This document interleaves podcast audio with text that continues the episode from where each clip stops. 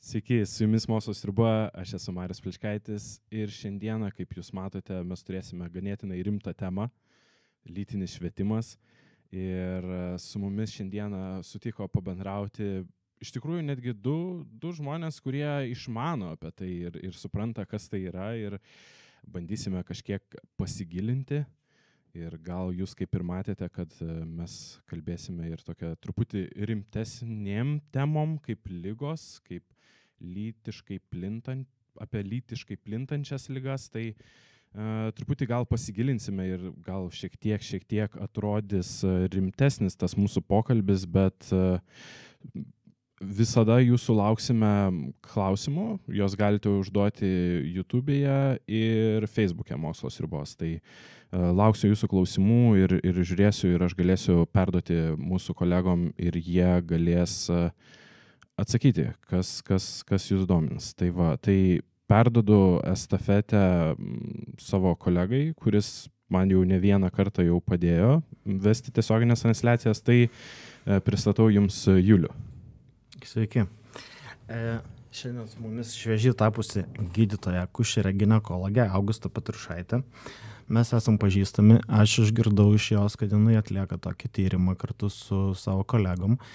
Ir aš sakau, privaloma ateiti čia ir papasakoti visiems žmonėms, nes tikrai labai įdomus dalykas, e, e, lytinė elgsena visų moksleivių, iš kurie viską sužino, kaip jie daro, nu čia turbūt visiems įdomu, ypač moksleiviams įdomu. Aš mačkinėlius netgi moksleiviams skirtus tokius, biški, jaunatiškus užsidėjau, kad čia nebadyčiau akies jiems. Kad... Aišku, aš apsirengęs kaip senolis uh, su marškinukais. nu, kadangi tu mažiau mataisi, tu pragmatiškai pažiūrėjai. Taip, taip. Užtaupiai tos marškinėlius. Užtaupiau.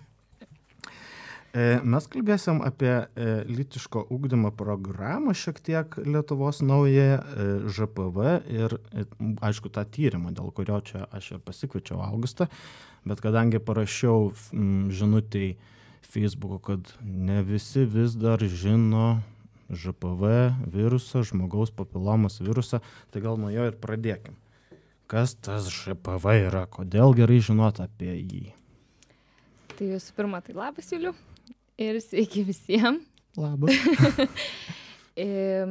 Šitas virusas iš tiesų jų yra labai daug tų virusų daug visokiausių daug visokiausių tipų ir tai yra ko gero labiausiai paplitusi lytinė infekcija, virusinė lytinė infekcija, bet šitas virusas gali plisti ne tik lytiniu būdu.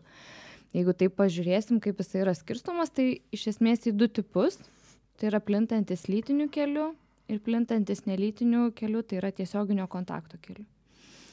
Kodėl yra gerai žinoti apie šitą virusą? Dėl to, kad ypač jaunų žmonių amžiuje tai yra labai labai paplitęs virusas ir didžioji dauguma žmonių vienu ar kitu gyvenimo, savo gyvenimo etapu bus užsikrėtę vienokiu ar kitokiu virusu. Ir šitas virusas, jisai gali sukelti ir tam tikrų lygų. Ir kitas dalykas, kad šiaip dažniausiai, kol nėra sukeliamos labai rimtos lygos, šita virusinė infekcija yra visiškai besimptomi. Jis nesukelia jokių simptomų, žmogus tiesiog gali būti nešiotojas ir kažkurio tai gyvenimo metu jam išsivystys tam tikros lygos šito viruso kokias, kokias sveikatos problemas sukeltų tas virusas? Tai jeigu kalbėsim apie plintantį nelytinių kelių virusą, tai jisai sukelia papilomas ir sukelia mums taip turbūt labai žinomas ir kiekvienas žmogus yra turėjęs ir sirgęs karpom, paprasčiausia. Jeigu kalbėsim apie plintantį lytinių kelių e, virusą, tai jisai gali sukelti vėlgi jie yra skirstomi dar į pogrupius tokius mažos rizikos ir didelės rizikos sukelti vėžį. Tai mažos rizikos e, virusai plintantys lytiniu keliu sukelia lytinių organų karpas. Kandilomas dar kitaip vadinamas o tie virusai kurie plinta lytiniu keliu ir yra taip priskiriami aukštos rizikos virusam jie sukelia įvairių sričių vėžius pats populiariausias ir turbūt labiausiai žinomas vėžys tai yra gimdos kaklelio vėžys ar ne ir dėl ko čia yra labai daug ir, ir patikros programa vykdoma. Ir labiausiai statistika skaičiuojama, ko gero. Bet e, ką reikėtų paminėti, kad šitas virusas sukelia ne tik tai gimdos kaklelio vėžį ir ne tik tai moterim yra pavojingas. Mm, šitas virusas gali sukelti ir visos anogenitalinės, taip vadinamų mediciniškai, sakykime, srities, bet tai yra išangės, tiesiosios žarnos, varpos, vulvos, netgi gerklės, gerklų, e, burnos vėžį įvairių sričių, seilių, liaukų. Žodžiu, viskas, kas yra susijęs su lytiniais santykiais, e, tų sričių ir vėžiai ir gali būti sukeliami. Tiesiog labiausiai, labiausiai žinomas mums visuomeniai yra gimdos kaklelio vėžys, dėl to labiausiai šitas virusas yra siejamas su gimdos kaklelio vėžiu.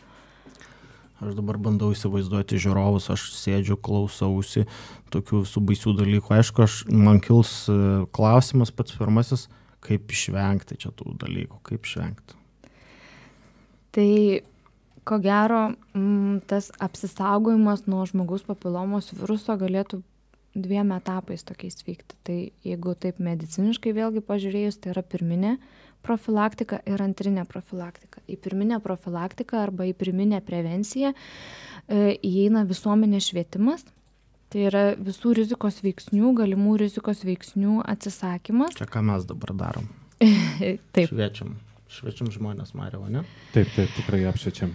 Ir, ir kita dalis yra vakcinacija nuo žmogaus papilomos viruso. Tai jeigu kalbėsim apie rizikos veiksnius, tai netgi toksai dalykas kaip rūkimas, ankstyvi lytiniai santykiai, didelė lytinių partnerių kaita, tai va šviečiant visuomenę galima sumažinti paplitimą žmogus papilomos viruso. Ir kita, turbūt pati svarbiausia dalis, tai yra vakcinacija nuo žmogaus papilomos viruso.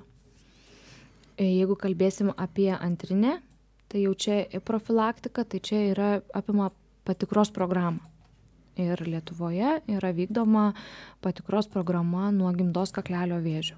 Tai yra moterim nuo 25 iki 60 metų amžiaus, kas trejus metus yra paimamas gimdos kaklelio citologijos tyrimas ir jo tikslas yra nustatyti iki vėžinės lygas dėl, nes jos dažniausiai būna nebylios visiškai. Ir tik tai jau pažengus vėžiui duoda kažkokius, atsiranda kažkokie simptomai. O iki vėžinės būklės jos yra nebylios ir jokių simptomų nesukelia. Tai dėl to labai svarbu jas aptikti.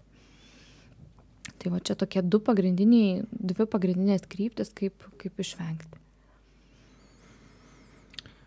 Kaip, kur čia visoje to istorijoje berniukai gali jas skiepytis, negali? Žinoma, kad gali. Šiaip, jeigu pažiūrėsim šiuo metu rinkoje yra trijų rūšių vakcinų. Ir visose vakcinų anotacijose yra parašyta, kad nu, nėra išskirta lytis. Yra įvardinta pacientai. Žmonės arba pacientai. Tai tiek berniukai, tiek mergaitės gali būti skiepijami. Apskritai ir vyrai, ir moteris. Tiesiog yra įrodyta, kad vakcinos yra efektyviausios tuo met, kuomet yra skiepijami jauni žmonės. Mm, tada aukščiausias imuninis, geriausias imuninis atsakas yra pasiekiamas. Tačiau galima skiepyti, skiepytis ir vyresnėme amžiuje. Ir netgi tuo met, jeigu yra kaž, nustatytos jau kažkokios, tai, sakykime, iki vėžiniai pakitimai, juos išgydžius yra rekomenduojama moteriams skiepytis. Į, nuo gimdos kaklelio vėžio, nu, atsiprašau, nuo žmogus papilomų viruso infekcijos. Tai iš esmės e, nesvarbu kokia lytis, nesvarbu kokie lytiniai santykiai, kokio tipo, koks amžius, visada gali, jeigu nesiskiepijai, pasiskiepyti. Taip. Ką reikėtų turbūt paminėti, kad Lietuvoje uh, nuo praeitų metų rugsėjo mėnesio, mėnesio 11 metų mergaitės yra pradėtos skiepyti nemokamą vakciną, kuri yra įtraukta į privalomą uh, skiepų kalendorių. Tai ir kada skiepijami yra jauname amžiuje, priklausomai nuo kurios, kuri vakcina, mm, tai užtenka dviejų vakcinos dozių. Iki 14 metų. Viena vakcina iki 13, kita vakcina iki 14 metų, tai užtenka dviejų vakcinos dozių. Jeigu skiepijam vyresniam amžiuje, jau reikia trijų vakcinos dozių. Tai pas mus Lietuvoje 11 metės mergaitės yra skiepijamos nemokamai, keturvalentė taip vadinama vakcina. Visiems kitiems ar jeigu tėvai nori paskiepyti berniukus arba vyresniam amžiui, jau reikia už tą vakciną mokėtis patiems. Ar į tą naująją programą dabar, kur rengimo šeimai litiškumo augdymo programa, e, kuri dabar bus vykdoma, ko, kokia, kokia reikšmė ten skirta ŽPV? E, ta apskritai nauja, naujoji programa rengimo šeimai ir litiškumo augdymo tokia man teko vartyti tą programą ten yra lentelių forma jinai sudaryta kurioje klasėje kas turėtų. Tai ten yra tiesiog išskirta kad lytiškai plintančios infekcijos kurios apie ką turėtų būti kalbama. Tokio kaipo atskiro dalyko kad būtent akcentavimas į žmogaus papilomos virusą nu man kažkaip akis neužkliuvo bet gal tiesiog mano akis neužkliuvo. Jeigu kalbėt apskritai apie tą apskritai apie apie švietimą jaunimo taip Taip, apie švietimą. tai... Nes man atrodo trūksta to švietimo. Aš, aš kaip iš šalies galėčiau dar pridurti, kad aš manau, kad tikrai trūksta, trūksta švietimo ir manau, kad aš tai prisimenu savo laikus ir skambu kaip koksai senolis, prisimenu savo laikus, kaip seniau būdavo, bet aš labai gerai atsimenu, kai mokytojai turėdavo atversti biologijos ten vadovėlį ir, ir būdavo uh, E, ten kažkilinta tema apie tiesiog lytinį švietimą. Ir visada mokytojai praversdavo. Lytinę sistemą, grinai. Jo, ten pamokoje. Biologijos pamokoje, kai, kai moko, kaip berniukai, kaip mergytės veikia. Ir aš atsimenu, kad e, dažniausiai būdavo praverčiamas e, tas puslapis ir, ir mokytojai tiesiog, nu, Pasiskaitysit namie. Jo, Nerealiai paklauskit. Mums nesakydavo, kad pasiskaitysite namie, tai, tai gal truputį netgi dar blogiau skamba, kad tiesiog toks jausmas būdavo, kad net nebūdavo tokios pamokos, tai e, aš nežinau, kaip dabar yra iš tikrųjų. Jūs gal galėtumėt kaip medikai galėtumėt pakomentuoti tokį dalyką, ar, ar tai vyksta, ar mokytojai kreipiasi į jūs ir ar vyksta apskritai toksai švietimas. Tai apskritai jau ta rengimo šeimai lytiškumo ugdymo programa Lietuvoje jau jinai daug metų teoriškai turėtų vykti. Ir 2010 metais, man atrodo, buvo atliktas tyrimas, tiesiog apklausinėjamos mokyklos, kiek procentaliai mokyklų vykdo šitą programą. Nes jinai yra tokio, buvo pasiūlomojo pobūdžio. Ta prasme, kad mokykla jai neprivaloma yra vykdyti. Tai ir visa absoliučiai, kaip vyksta programa, viskas yra spręsti, palikta mokyklai. Dabar bus privaloma? E, rekomenduojamo irgi pobūdžio, bet turėtų būti integruojama jinai į dalykus. Tai tik tai 29 procentai mokytojų buvo išklausę mokymus, kaip reikėtų vykdyti lytinį švietimą mokyklose. Tai natūralu, kad mokytojai raudonuoja, nu jie, ne, jie neturi žinių, jie ne, neturi žinių, neturi kompetencijos ir tai yra sritis, apie kurią nėra jaukų labai žmonėms šnekėti, ne medikam. Tai dabar, kadangi mokyklose yra dirbančių labai daug visuomenės veikatos specialistų, tai visa mm, kaip mes sakom, tikimasi iš jų yra daugiausiai, kad jie yra tie žmonės, kurie galėtų normaliai vykdyti tą lytinį švietimą, nes jie turi kompetencijos tą daryti, ne mokytojai. Tai, tai va, iki, iki tol, iki šiol vyko va šitaip, va, tai kai kurios mokyklos kaip norėjo, taip vykdė, kaip norėjo, taip vykdė tą programą. Dabar tikimės, kad jinai, kadangi bus, jau yra tokia labiau struktūrizuota, labiau išaiškinta, kas turėtų būti dėstoma, kurioje klasėje turėtų būti dėstoma, tai tikimės, kad bus. Reikalai gerės. Ir reikalai gerės. Ja. Na, dabar man atrodo laikas įdomiausiai daliai. kur aš laukiau, tai tas tyrimas, kaip ten toj Lietuvoje, tas tyrimas, mane pataisysi, aš kažką klystu, bet kiek žinau, didmeščių miestų moksleivių, 11-12 klasės ir rajono e, miesto moksleivių tyrimas, apklausa, tai pakalbam apie, apie tą. Kaip kilo idėja daryti iš viso? Idėja, ko gero, kilo iš seniai mūsų mokslinio darbo vadoviai gal, daktarį Kristinai Jerienį. Jinai, e, be to, kad yra bendroji, nu, dirba, dirba Kauno klinikose kaip, kaip gynekologė, jinai dar turi ir konsultacijas vaikų poliklinikoje. Ir jinai dirba su mergaitėm. Ir jinai pastebėjo, kad iš tiesų na, yra nemaža problema, e, kada mergaitės ateina, paauglės mergaitės, ir pavyzdžiui jau kada klausi nu mamos lydi į konsultaciją ir klausia ar esi pavyzdžiui turėjęs lytinių santykių ir mergaitė purto galvą ir mamos kai paprašai išeiti už durų tai tada mergaitė sako tiktai mamai nesakykit bet taip aš jau esu turėjusi lytinių santykių ir galbūt netgi norėčiau pasišnekėti su jumis kontracepcijos klausimais ar kažkuo. Na ir tiesiog va tokia kilo mintis kad galėtumėm pažiūrėti iš tiesų, kokia yra situacija, kokia yra situacija Lietuvoje su tuo jaunimo lytiniu aktyvumu. Pasaulyje iš tikrųjų yra labai labai daug tyrimų ir ta vis problema, jinai yra išliekanti, nepaisant to, kaip aktyviai yra vykdomos įvairios lytinio švietimo programos, vis tiek yra pakankamai nemažai problemų pastebima netgi užsienio šalyse, kur jau tos programos yra privalomos mokyklose ir kur daug metų yra vykdomos. Tai va mes labai norėjom pažiūrėti kokia situacija yra lietuvoj ir du tūkstančiai keturioliktais metais mes atlikom tokią kaip pilotinį darbą kauno mieste. Apklausėm kauno miesto mokinius. Tai apie du su puse tūkstančio mūsų buvo buvo imtis jau galutiniai. Ir tuomet kaip reagavo mokiniai labai įvairiai iš tiesų. Aš tai aš tai išsigąsčiau man paduotų apie lytinius dalykus. O tai tai čia įdėsit į voką užklijuosit čia kaip čia man tik iksiukus žymėt aš nenoriu išsiduot kas čia bus dabar? Tai buvo tokių iš tiesų kadangi mes stengiamės visam visur kur dalyvauti patys nepalikti o tiesiog kalbėtis su mokiniais prieš jiem užpildant tas anketas tai aiškinom kad jie nesibaimintų ir nebijotų kad visi duomenys yra anonimiški kad jie yra užkoduoti, kad mokyklos duomenys ir kad mes niekam tų duomenų, kad vas būtent žiūrėkite ten, o nuterpė triukas ir mokytojams, kad nepulsim ir ten vadovybei mokyklos ar jo labiau tėvam nepasakosim, kad visi duomenys bus naudojami tik tai jau suskaičiavus statistiką. Tai iš tiesų tai labai taip atrodo, kai apklausinėjai 11-12, tu eini kaip pas brandžių žmonės jau į klasę ir tu pamatai, kad jie iš tikrųjų dar tokie, nu, pakankamai vaikiški paaugliai reaguodami, reaguoja į tos klausimus, daug juoko sukelia. Bet šiaip tai, kai nuramini, kai pasakai, kad nu, jauskitės kaip suaugę žmonės, tai aš manau, kad mes visai, visai įdomius tos rezultatus gavom.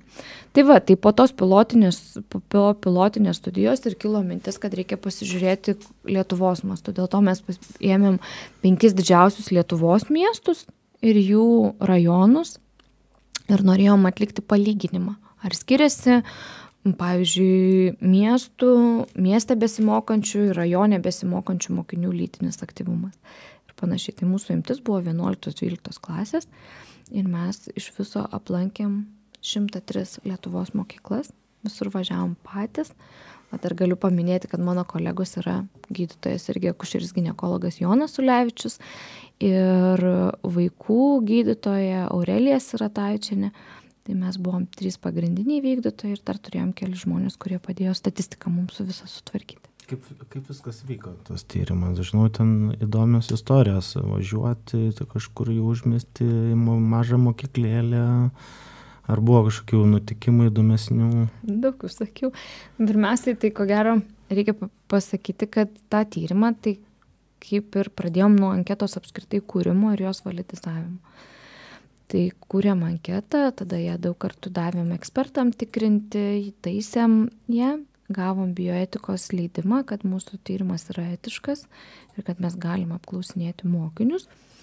Tuomet kitu etapu jau gavę visus leidimus patvirtinimus validizavę anketą kreipėmės į švietimo ir mokslo ministeriją gavom švietimo mokslo ministerijos pritarimą šitam tyrimui vykdyti ir tuomet jau kreipėmės į mm, savivaldybių švietimo skyrius.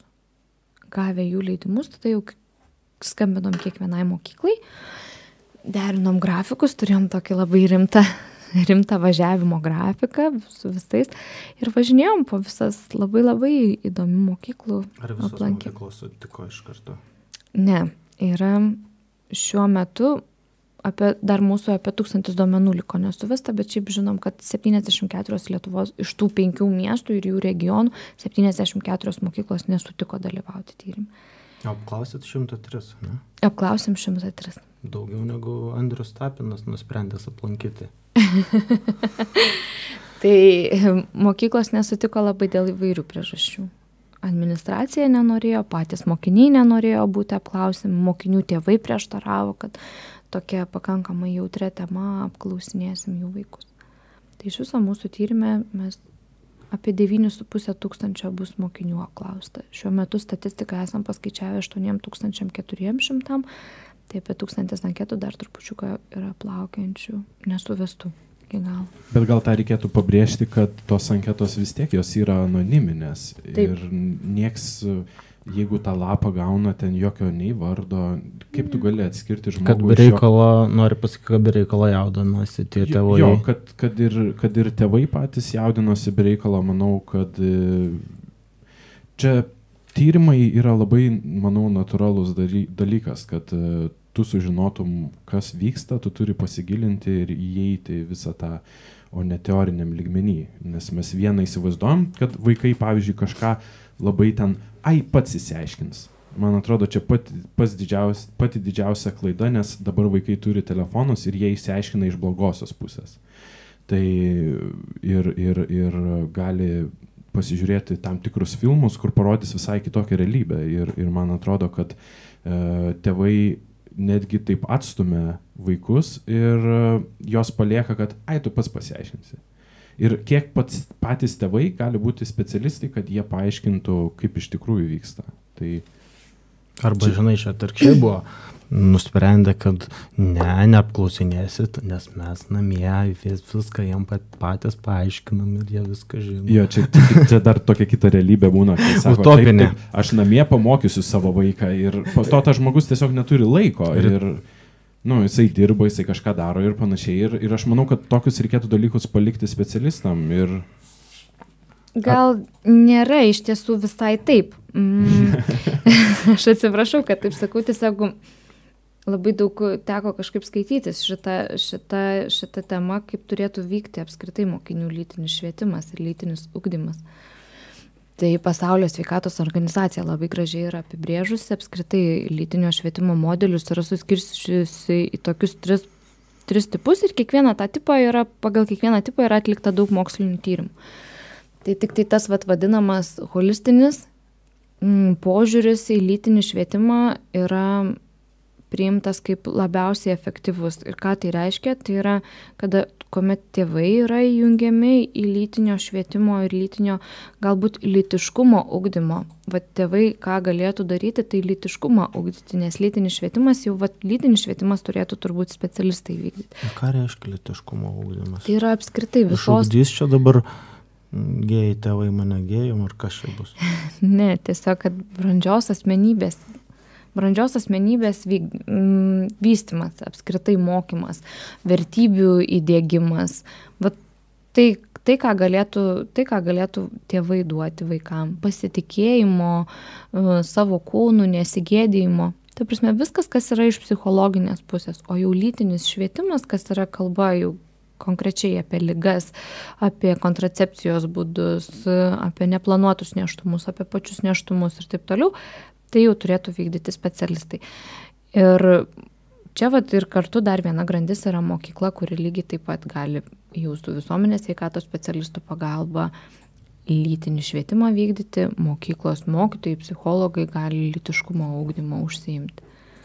Tai čia tas savokas svarbu atskirti, kur yra lytiškumo augdymas ir kur yra lytinis švietimas. Tai gal dabar jau neriami tuos rezultatus, nes aš jau nekantrauju, kas, kas ten gero paaiškėjo. Ar rajono ir miesto mokiniai skiriasi?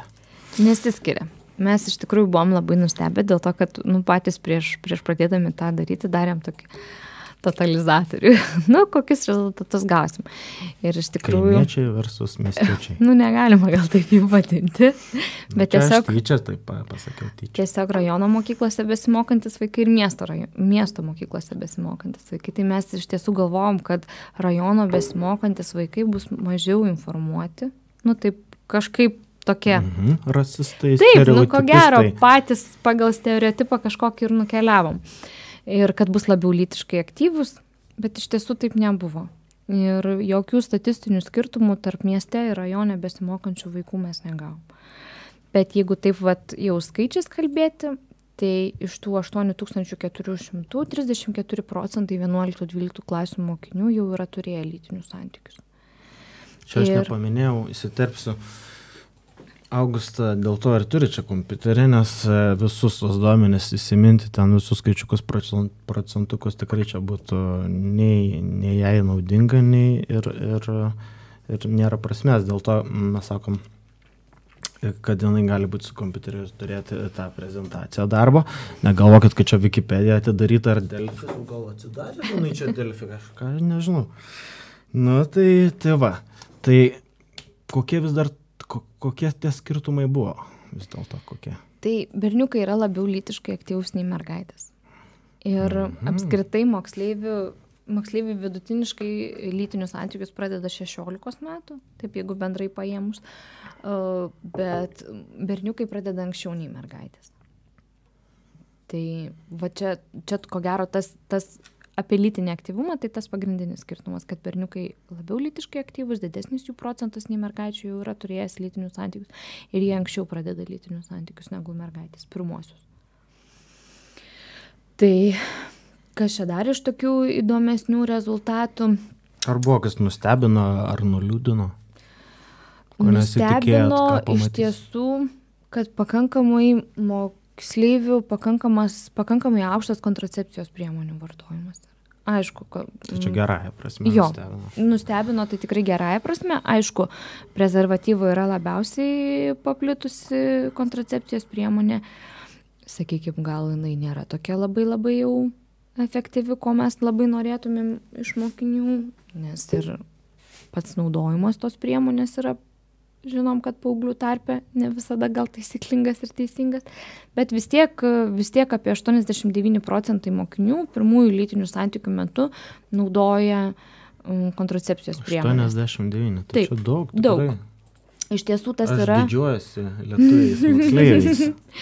E, Dar galėtų e, visą tą kontracepciją, kaip, kaip, kaip pasakyti, kad galėtų ir, ir paremti. Nes aš kiek esu pastebėjęs, nes e, gal aš ir būsiu tėtis, tai ta kontracepcija, jinai kainuoja labai daug. Mariau, tu Ir- gerai pastebėjai. jo, aš, aš taip, mm, kažin, kiek jinai kainuoja. tai ji labai kainuoja daug. Ir ar čia aišku, gal off topicas, aš nežinau, gal jūs žinosite, bet ar yra Lietuvoje tokia praktika, kad dalinama ta kontracepcija? Aš buvau gavęs universitete kažkada, kažkokią dienos progą. Gal Bet tik tai akcijų, akcijų metu. Šiaip tai nėra tokio, kad kontracepcijos mes turėtumėm kažkokias atskiras kontracepcijos klinikas, kaip pavyzdžiui turi jungtinės, e, jungtinė karalystė turi kontracepcijos klinikas, kur paaugliai gali gauti nemokamai kontracepcijos. Mes tokios neturim. Mm. Tai- nu, tai bet va čia ko čia- gero nuo šalies ekonominio lygio priklauso. Nu, Mes taip. negalim per daug iš savo šalies reikalauti. Mm, mes Bet- ir taip džiaugiamės, kad po trupučiuką mes vis tiek judam į priekį. Bet to visi ar, m, pabrėžia tą, kad ir taip mažas gimstamumas Lietuvoje. Ai, tai tai čia, nereikėtų. Gal nedarykim to, žinot, paauglių sąskaitą. Čia Taip, juokas. taip, taip, suprantu. taip. Tai, vat, ir, bet Matot, iš kokia tų rimta mūsų pašnekovė. nepasiduoda taip provokacijom ir juokauti. Nedarykime to paauglių sąskaitą. Ne, ne. Ne, negalima. Nedarykim. E, Iš tiesų, vat, iš tų tokių dar rezultatų, kas nuliūdino pat kartu, kad mes turim pakankamai nemažą kontracepcijos vartojimą, bet vis dar pakankamai didelį uh, nepatikimos kontracepcijos naudojimą. Tai yra nutrauktas lytinis aktas, kaip mes žinom, jisai praktiškai neturi jokios normalios apsaugos nuo neštumo. Tai 11 procentų mokinių pasikliauja pirmųjų lytinių santykių metu. Bent jau tą sugalvojo.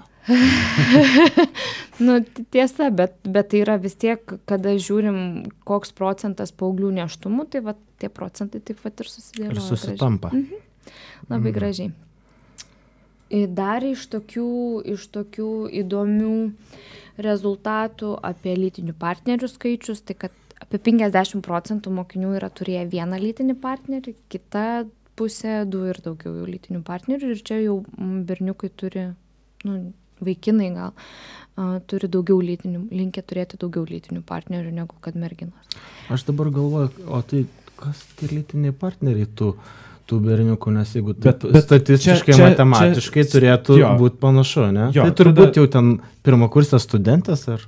Čia, čia, kaip, čia kaip buvo tokia viena mūsų dėstytoja, mm, tai jinai labai griežtai sakydavo, kad 70 procentų vyrų yra neištikimų.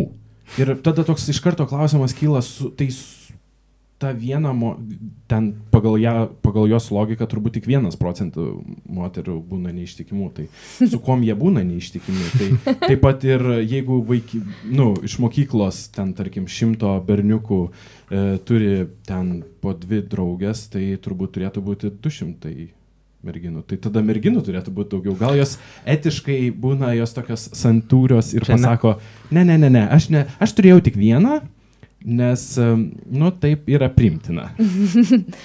Tai 11-12 klasės čia buvo, tai turbūt e, jaune, jaunesnių klasių merginos čia, kurios nepateko į apklausą. Na, arba galima. Detektyvas po, čia, Galim po, detektyvas. ke, po keliarių metų tą pačią, ta prasme, va tos, jeigu, sakykime, darom prielaidą, ar ne, kad, kad vaikinai turi su jaunesniem merginom, ar ne, Taip, čia tai geras žodis. turėtų. Prielaida, mes čia nieko neteigiam, ne? Ne, ne, ne. ne. Mes darom prielaidas. Tai čia tada tą pačią tos mok- mokinius jau vat, po keliarių metų jau juos vėl galima užauginti ir tada juos apklausinėti. Daug iš tikrųjų tų tokių įvairių duomenų, pavyzdžiui, kas labai liūdina, kad ketvirtadalis mokinių pirmųjų lytinių santykių metu buvo apsvaigę nuo tam tikrų, nuo kažkurių tai medžiagų, arba nuo alkoholio, arba nuo narkotinių medžiagų. Ketvirtadalis tai yra iš tiesų labai labai didelis skaičius. Ir, ir tada automatiškai bandėm iš, išvesti tą statist, statistiką, tai žinoma, jeigu apsvaigė, tai ir mažesnis kontracepcijos naudojimas. Tai jau čia, nu tokia, Nesusigraibė. Ir Mhm. iškrito. nu gal net, nu, jau net ne minčių gal tokių net nebuvo apie tai. Aišku, kuo anksčiau lytinius santykius pradeda, pradėjo, va ir tyrimo duomenis, duomenim, kuo anksčiau lytiniai santykiai pradėti, tuo daugiau lytinių partnerių jau po to atsakymas. Tai iš tų apie lytinę elgseną, apie lytinę elgseną, ko gero, va, tie rezultatai tokie yra patys įdomiausi. Jeigu kalbėsim apie, nes iš dviejų dalių mūsų anketa susidėjo, tai pirmoji apie lytinę elgseną, kita dalis buvo mokinių žinios apie žmogaus papilomus virusą. Tai čia situacija pas mus yra labai labai liūdna. Dėl to, kad mokiniai iš tiesų jie nežino, kas tai yra, koks tas virusas. Iš atsakymų mm, tokia tokia kaip išvada peršasi arba prielaida vėl pasidaro, kad jie maišo su uh, živ virusu, tą žmogaus papilomos virusą, negeba susijęti su lygom, mm, kokias lygas sukelia apie vakciną, labai labai nedidelė dalis mokinių yra girdėję. Tai teisingų atsakymų mes leidom rinktis keletą atsakymų iš vieno, tai absoliučiai viską teisingai apie žmogaus papilomos virusą atsakė 0,7 procentai mokinių. Nu, tai iš tiesų tai yra, tai yra va, čia yra ta plotmė, kurioje, kurioje turėtumėm visi, visa visuomenė suklusti šitoje vietoje. Dėl to mes ir turim tokį didžiulį sergamumą gimdos kaklelio vėžio, kadangi mūsų visuomenė yra nepakankamai informuota. Mes jau matom iš mokinių tą. Nes, kiek žinom, mes pirmaujam. Ne tik Vieni, Europoje, vieni, bet ir iš, pasaulyje. vieni iš pirmaujančių esam. Sergamumo gimdos kaklelio vėžio. Tai tie vat rezultatai labai, iš tiesų labai liūdino, jau kai kalbėjom. Bet mo, kita gera dalis šito, kad mokiniai labai nori informacijos apie tai. Ir 90 procentų praktiškai mokinių atsakė, kad taip jie labai labai norėtų gauti papildomos informacijos apie žmogaus papilomos virusą. Ir pagrindiniai, pagrindiniai asmenys, už ko jie norėtų gauti, tai yra pirm, pirmų numerių visuomenės sveikatos specialistai. Tai mes labai džiaugiamės tuo, kad iš tiesų mokyklos turi tuos visuomenės sveikatos specialistus ir jie galės, galės šviesti mokinius.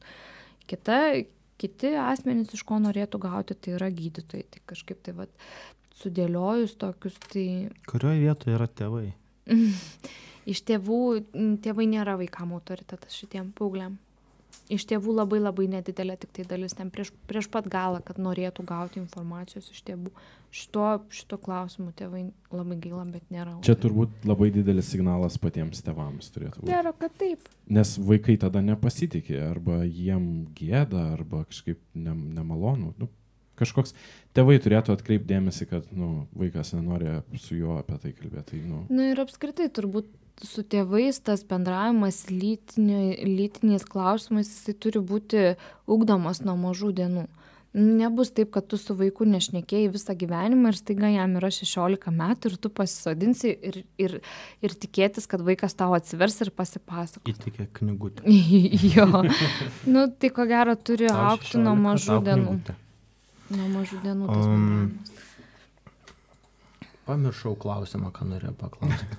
Baltas lapas man ištiko. A, šitą va tai... Ne, vis tiek neatsimenu. Mariu, padėk. Šitas buvo geriausias. Aš, aš turėjau klausimų, bet aš nebeatsimenu. Hmm. Ir dabar du, du, du jaunuoliai nežino, ką užduoti, kokį klausimą užduoti. Ne, pakalbam apie tos rezultatus toliau. Nes aš atsimenu, man, lab, man labai e, toks, e, kaip čia, nustebin, nustebinęs dalykas buvo, uh, ai va, atsiminiau, ką norėjau užduoti. Tai kadangi kalbėjom apie šaltinius, tai pagal tyrimus, tai iš ko, koks pagrindinis šaltinis e, paauglių yra e, apie, apie lytinius dalykus, iš ko jie semėsi. Internetas turbūt spėja. Tikrai taip. Tikrai taip ir aš virš 80 procentų kaip pagrindinį informacijos šaltinį mokiniai turi laiko internetą. Gal galim parekomenduoti kokį tinklapį, kurie dabar atsėdi, žiūri, sako, jo, aš irgi naršiau, jie atspėjo, jie viską žino. E, Kokį patikimą tinklapį, kur tikrai jie gaus patikimą informaciją. Na, turbūt apie, jeigu kalbėsime apie žmogaus papilomos virusą, kurie gali gauti informacijos, tai yra mūsų užkrečiamų lygų ir AIDS centro puslapis. Tai jis tai taip ir vadinasi, sus, sutrumpinimas ulats.lt. Ten yra nemažai informacijos ir va, mūsų daktarė Kristina Jerienė yra ten parašiusi tokią labai įdomią medžiagą, tai ŽPV mitai ir tiesa. Žodžiu, kokie, kokie visuomeniai mitai sklando apie žmogus papilomos virusą ir tie mitai paneigti ir labai gražiai tokia informacija sudėliota. E, Kitas tinklapis tai yra Lietuvos akušerių gynekologų draugijos tinklapis, tai lak.lt, kuriame yra sukelta vat, nemažai nu, pačios naujausios informacijos apie vakcinaciją, apie vakcinacijos efektyvumą, žodžiu, apie visas rekomendacijas, tiek palyginimai su pasaulio šalim, kaip yra vykdoma kaip ir Lietuvoje yra vykdoma vakcinacija, kol kas galiu pasakyti, kad dėja nepakankamai efektyviai. Žodžiu, ten yra labai fainas padarytas toksai. Ir ko gero vienas iš tokių pagrindinių puslapių tai yra Pasaulio sveikatos organizacijos tinklapis, kur ten absoliučiai apie viską nuo lytinio, lytinio švietimo programų pavyzdžių iki absoliučiai visų lygų. Tai mm, WHO.int yra pagrindiniai tokie tinklapiai, patikimiausi, ko gero tinklapiai, kuriuos rengia specialistai. Tai dabar grįžtam prie to rezultato, kur aš buvau atsiminęs, kai jisai įdomus man buvo um, ten tie procentai berniukų ir mergaičių, kurie neplanavo Mm. ir uh, kaip ten buvo suformuoluota. Tai Neplanavo lytinių santykių ir nenorėjo Jo. lytinių santykių. Taip. Bet įvyko jie. Tai mm, buvo, mes uždavėm klausimą, mm, ar planavot pirmuosius lytinius santykius ir tada kitas klausimas buvo, kieno iniciatyva įvyko pirmieji lytiniai santykiai. Tai didžiuma mokinių atsakė, kad aišku, abu su partneriu jautėsi pasiruošę tam, tačiau apie 6 procentai berniukų, vat, kas buvo labai labai įdomu, 4 procentai mergaičių, 6 procentai berniukų teigia, kad pirmųjų lytinių santykių nenorėjo ir jų neplanavo. Tai mes neklausėm mokinių, kaip taip galėjo atsitikti. Ko gero būtų šiek tiek neetiška mokinių tokių dalykų klausti. Mm, bet mes darėm tokią prielaidą, kad tai gali, galėjo mm, kalba eiti apie lytinę prievartą. Mes šitą problemą be abejo turim ir nepaslaptis ir vat, konsultacijai dirbdami kažkaip vat, iš daktarės Kristinos mes tikrai labai daug, daug esam girdėję apie, apie jaunų, jaunų mergaičių, ypač lytinė prievarta. Kažkaip berniukai, ko gero, šitoje vietoje jie apskritai yra apleisti. Mm. Kur turėtų kreiptis e, berniukas ar mergaitė patyręs lytinę prievartą? Pirmo pas gydytoją ar... Tai apskritai, ko gero, tas teisminis visas procesas, tai teismo, teismo medicinos ekspertai nustatinėja šitą ir jie ima mėginius, ar yra, ar yra patyrę lytinę prievartą. Bet ko gero, nu, ne ko gero, iš tiesų tai į gydymo įstaigą. Be abejo, pranešti tėvam ir į gydymo įstaigą tada yra informuojami. Ir policija informuojama, ir teismo medicinos ekspertai, kurie atvyksta, paima mėginius ir tada jau vyksta tyrimas išsamesnis. Jeigu reikia, tada yra ir. Specialistai yra kviečiami, jeigu yra patirta labai stipri trauma, kažkokia tai fizinė trauma, kurią reikia gydyti. Grubu. Aš tai norėčiau priminti, kad e, žiūrovai gali užduoti klausimus Facebook'e, užduoti YouTube'e ir jeigu jiems kažkas e, įdomu, ką mes čia kalbame, tai tiesiog pasiklaustų ir Kadangi priminai, tai spėjau, kad niekas neužduoda.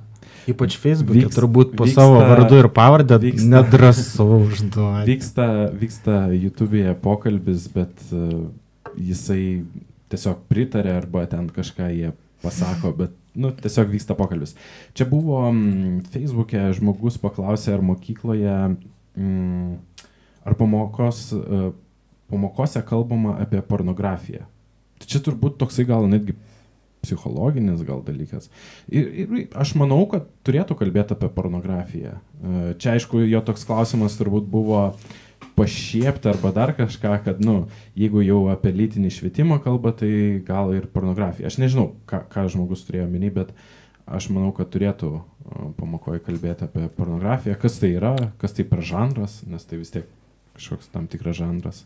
Aš gal nelabai galiu atsakyti, ar mokykloje yra kalbama apie tai, turbūt mokytojų gal reikėtų klausti, bet e, buvo atliktas tyrimas, dabar tik tai nepasakysiu tiksliai šalies, buvo klausima pagrindiniai informacijos šaltiniai vėlgi apie lytinę elgseną. Tai pagrindinis yra porno saitai. Tai va čia yra, čia ir šitas tai tikrai, tikrai yra psicholog, psichologų atliktas, psichologų, psichiatrų, paauglių atliktas tyrimas.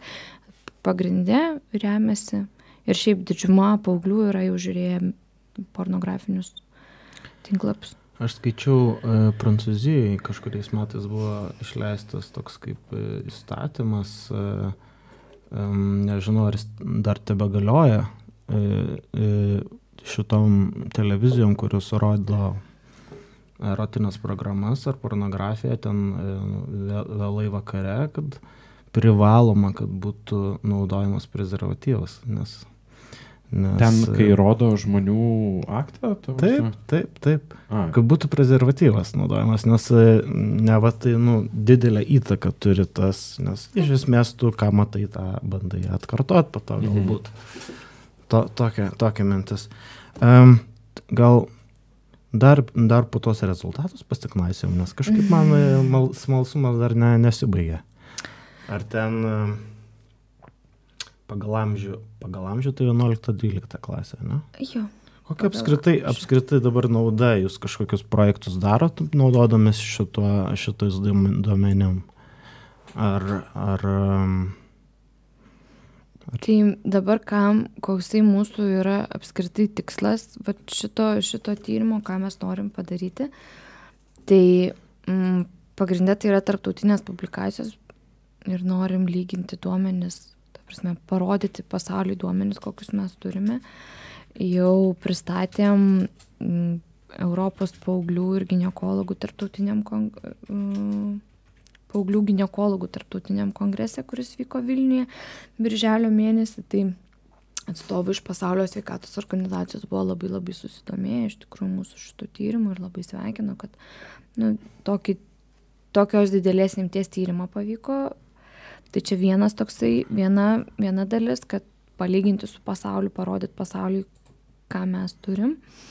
Kita dalis yra paruošti ataskaitas savivaldybėm prieš įdėgiant tą naują programą rengimo šeimai ir litiškumo augdymo, tikintis, kad bus atkreipta dėmesys, kokia linkme turėtų būti kokia linkme turėtų būti vykdoma ta rengimo šeimai litiškumo ūkdymo programa. Kad vis tik negalima akcentuoti tik tai susilaikymo nuo lytinių santykių, kad mokiniai yra lytiškai aktyvus ir kad juos reikia būtina yra šviesti ir lytinio švietimo, įvair, lytinio švietimo klausimais, kontracepcijos klausimais, mm, žmogaus papilomus viruso skatinti vakcinaciją, mm, šviesti tėvus, kviesti mokyklą, šviesti tėvus, daryti projektinės įvairias veiklas. Kita dalis, ką mes, ką mes jau padarėm, mm, gavę va šitos duomenis, tai vedėm visoje Lietuvoje visuomenės veikatos specialistų mokymus, kad visuomenės veikatos specialistai galėtų drąsiau jau ir turėtų daugiau žinių kalbėti su mokiniais, su jų tėvais apie žmogaus papilomos virusą, apie vakcinacijos svarbą, apie antrinės gimdos kaklelio vėžio profilaktikos svarbą. Mm, taip pat išleidom lankstinuką labai gražų skirtą skirtą mokiniam mokyklose, kad galėtų irgi gauti visą santrauką informacijos apie žmogaus papilomos virusą, apie sukeliamas ligas, apie kada vakcinacija labai yra svarbu. Mūsų šito vietoj paremė informacinė kompanija Glasgow Smith Klein. Tai su jos pagalba mes įvykdėm šitus visus mokymus ir išvedėm, e, iš, išleidom tą lankstinuką. Nu ir kadangi esam tokie jauni entuziastai, tai ir patys nemažai tos švietėjiškos veiklos, tai va turėjom tokį didžiulį projektą su, dar kai rezidentūroje mokėmės, uh, tai su kolegom kitais rezidentais, um, Lietuvos sveikatos mokslo universiteto gimnazijai, patys padarėm tą um, programą tokią didelę ir nuo penktos klasės, pradedant nuo visos žmogaus anatomijos, uh, berniukam, mergaitėm apie, apie visus paauglystės kitimus, apie viską ir baigiant dvyliktokai, su kuriais kalbėjom jau būtent apie žmogaus papilomos virusą, apie kontracepciją, apie lytiškai plintančias lygas, apie viską. Tai mokykloje turėjom tokią didžiulę, gražią uh, sveikatos dieną. Tai vad mūsų daug, daug, daug rezidentų buvo nuvykę tenai ir visi vad skaitant tokias paskaitas mes su Jonu, va, kolega, kur, su kuriuo atlikom dar tą mokslinį darbą, dalyvavom dar ir Elektrienų savivaldybei, buvo visuomenės sveikatos biuro irgi toksai renginys. Jie pakvietė mumis dalyvauti irgi apie kontracepciją šnekėjom su mm, rizikingų šeimų, rizikingų šeimų vaikais. Nu, tokių va, vis tokių įdomių projektų mm, vyksta ir darom remdamiesi šitais tyrimais, matom, į kurią pusę reikia dirbti su vaikais. Taigi, puiku, kad vyksta tokie dalykai, kuo daugiau, tuo geriau. Dabar kurtinsim Mariu, ką jis ten gero pamatė, ar kas nors užduoda. Niekas. Niekas. Čia, aš manyčiau, pirmas kartas e, mūsų interviu istorija, kai iš viso nėra klausimų, kas labai gerai atspindi, kad čia reikia to švietimo Lietuvoje ir tokių programų, nes vis dar drovo žmonės. Šiaip dabar gavau klausimą, čia kaip visada. Jas padėjo mano mes, užstumimas. Čia visada reikia pasakyti, kad mes laukiame jūsų klausimų, tai Laukia. rašykite, rašykite. Tai jie klausia apie nutraukto e, lytinio akto riziką. Kiek tai patikima?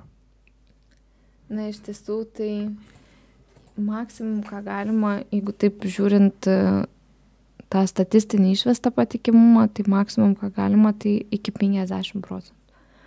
Bet e, apskritai tai didžiuma porų naudodama šitą kaip pagrindinį kontracepcijos priemonę per metus pastoja.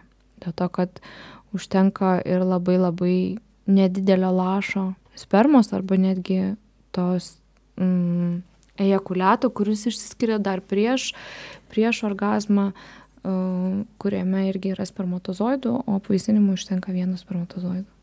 Tai, tai yra priskiriama kaip nepatikimai kontracepcijos priemonė. Kaip monetą mesti. Arba. Arba, arba. Arba ne. Vienoje pusėje nieko, kitoje pusėje lėliukas. Opa, opa.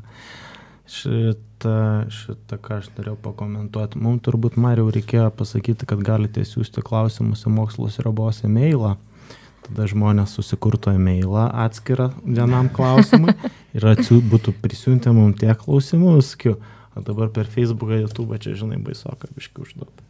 Na nu, taip, taip, pamatys, kad kokią temą, kodėl čia klausai.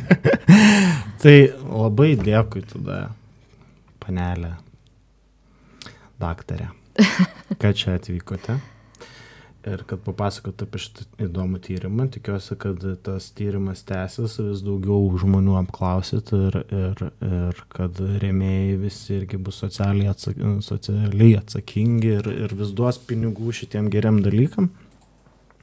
Ačiū žiūrovams, kurie žiūrėjo ir apsišvietė ir, ir, ir jau Apsišvietė. daugiau žino, negu žinojo arba, arba sužinojo. Aš pats sužinojau kai kurių dalykų. Ir dėkui viso. Ačiū labai, kad pakvietėte. Tai aš dar e, pabaigoje paliksiu dar pakalbėti. Tai dėkoju, kad buvote tiesioginiam eteryje, kad žiūrėjote mūsų tiesioginį eterį. E, Aš noriu visada priminti, kad jūs galite mus paremti Patreonė ir čia yra platforma, kuri mums padeda tobulėti ir, ir kurti tokį, tokius pokalbius, tokias, tokius tiesioginės transliacijas. Tai e, tikrai ne, nenumokite ranką ir mums vienas e, doleris yra daug. O nu, vienas doleris turbūt netgi kavos neišeina dabar už vieną dolerį, tai, tai labai labai prašyčiau paremti mus ir mes toliau kursime tokius pokalbius ir kviesime kuo įdomesnius žmonės kiekvieną dieną, kiekvieną kartą. Tai ačiū labai, kad žiūrėjote tiesioginę transliaciją ir susitiksime po savaitės. Tai, tai sakau jums viso gero. thank you